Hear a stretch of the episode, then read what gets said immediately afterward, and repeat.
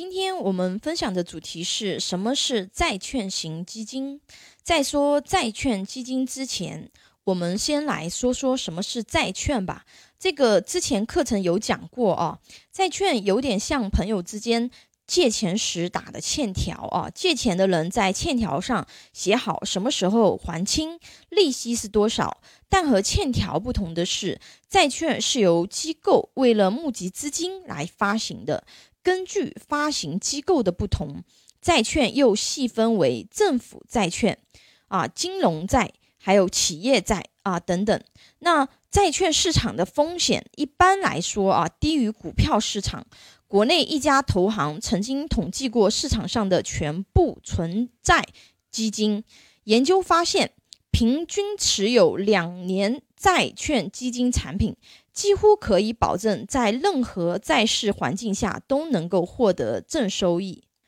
按照证监会的分类标准啊，百分之八十以上的资产投资于债券的基金为债券型基金。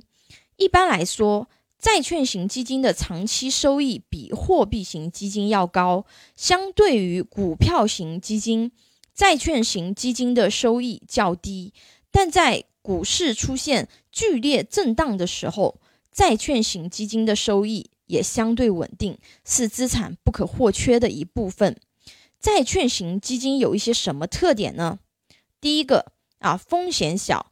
债券基金主要投资于包括国债、金融债等等债券，这些债券收益稳定，风险较低，因此债券基金风险较小。与其他类型基金相比啊，风险由小到大的排列是：货币型基金是最小的啊，然后的话呢是债券型基金，再上去是混合型基金啊，再上去风险最大的是股票型基金啊。第二个的话呢啊，债券型基金它的那个费率一般都比较低啊，就是我们去申购和交易。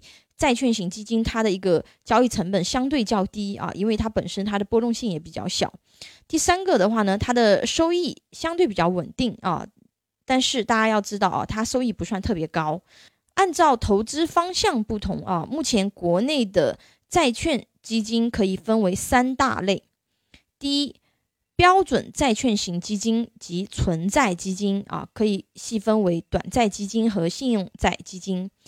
第二个普通债券型基金啊，可细分为一级债基和二级债基。第三，其他策略债券基金啊，比如可转债基金等等，不同的类型啊，风险系数又有一些差异啊，具体的细节要看基金的。